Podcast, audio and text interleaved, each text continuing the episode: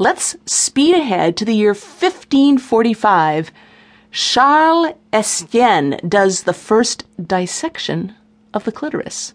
A French author and anatomist, Charles Estienne, undertakes anatomical dissection on a massive scale. He publishes all of his findings in his book, Dissection des parties du corps humain, which translate to dissection of the parts of the human body.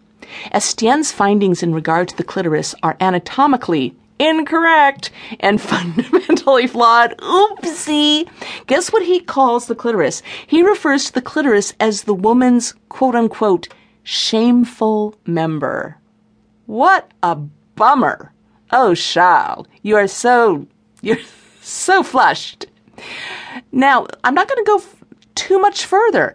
That was 1545. 1559, okay, not too much further, Reinaldus Columbus discovers the clit, but he doesn't exactly call it the clitoris. Instead, Columbus opts to name it the love or sweetness of Venus. Oh, how romantic!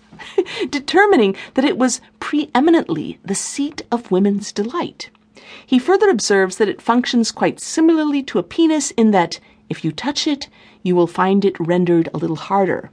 He was one of the very first to hint at the erectile tissue that makes up much of the internal and external clitoris. Also sounds like he liked the clit, which is sort of nice. We then move to 1671, the midwife master's anatomy. Over the course of her work as a midwife in England, I bet a lot of you watched that great TV show about midwifery in England.